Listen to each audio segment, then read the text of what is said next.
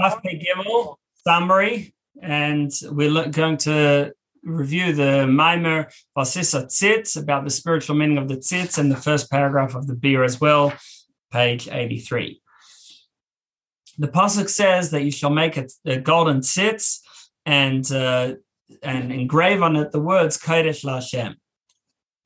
And it says that Kodesh La is on a low level on the tzitz, and then higher on the tzitz, it says Hashem.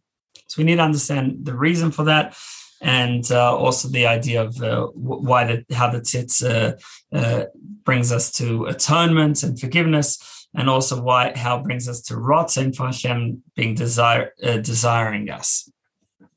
So the idea of the tzitz is uh, about uh, like the word tzitz actually means to look through or to shine through. It's about Hashem's uh, light shining through to us and, and therefore granting us this gift of extra love to Hashem that we couldn't uh, develop ourselves because we have the basic love we can de- develop ourselves. And Aaron gives us this higher level of love of Hashem. But sometimes and especially during the times of Galus of exile, there's a wall blocking between us and Hashem. And therefore, we don't notice this light of Hashem, and therefore, we're not able to access this higher level of love. That wall is from Amalek. Amalek is the sense of ego and self centeredness that blocks us from being able to connect Hashem and experience his uh, light. And therefore, we have to fight a Amalek. In order to fight a Amalek, you have to be Anshe Moshe, the people of Moshe. Moshe is about complete bit or complete self nullification before Hashem.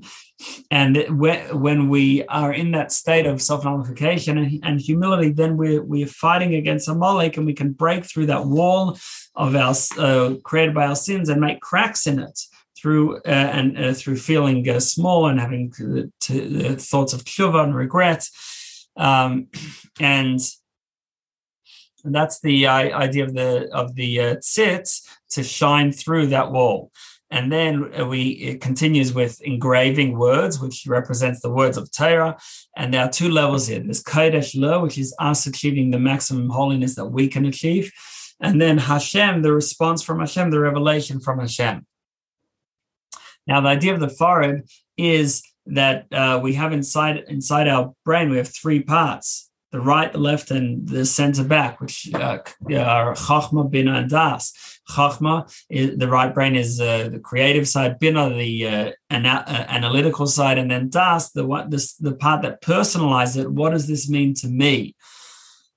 So when we get excited about Hashem through thinking about Hashem, meditating about Hashem, so then what does it mean to me? That's the beginning, that's the source of emotions that are derived, they're derived from Das that, that uh, is full focus and personalization.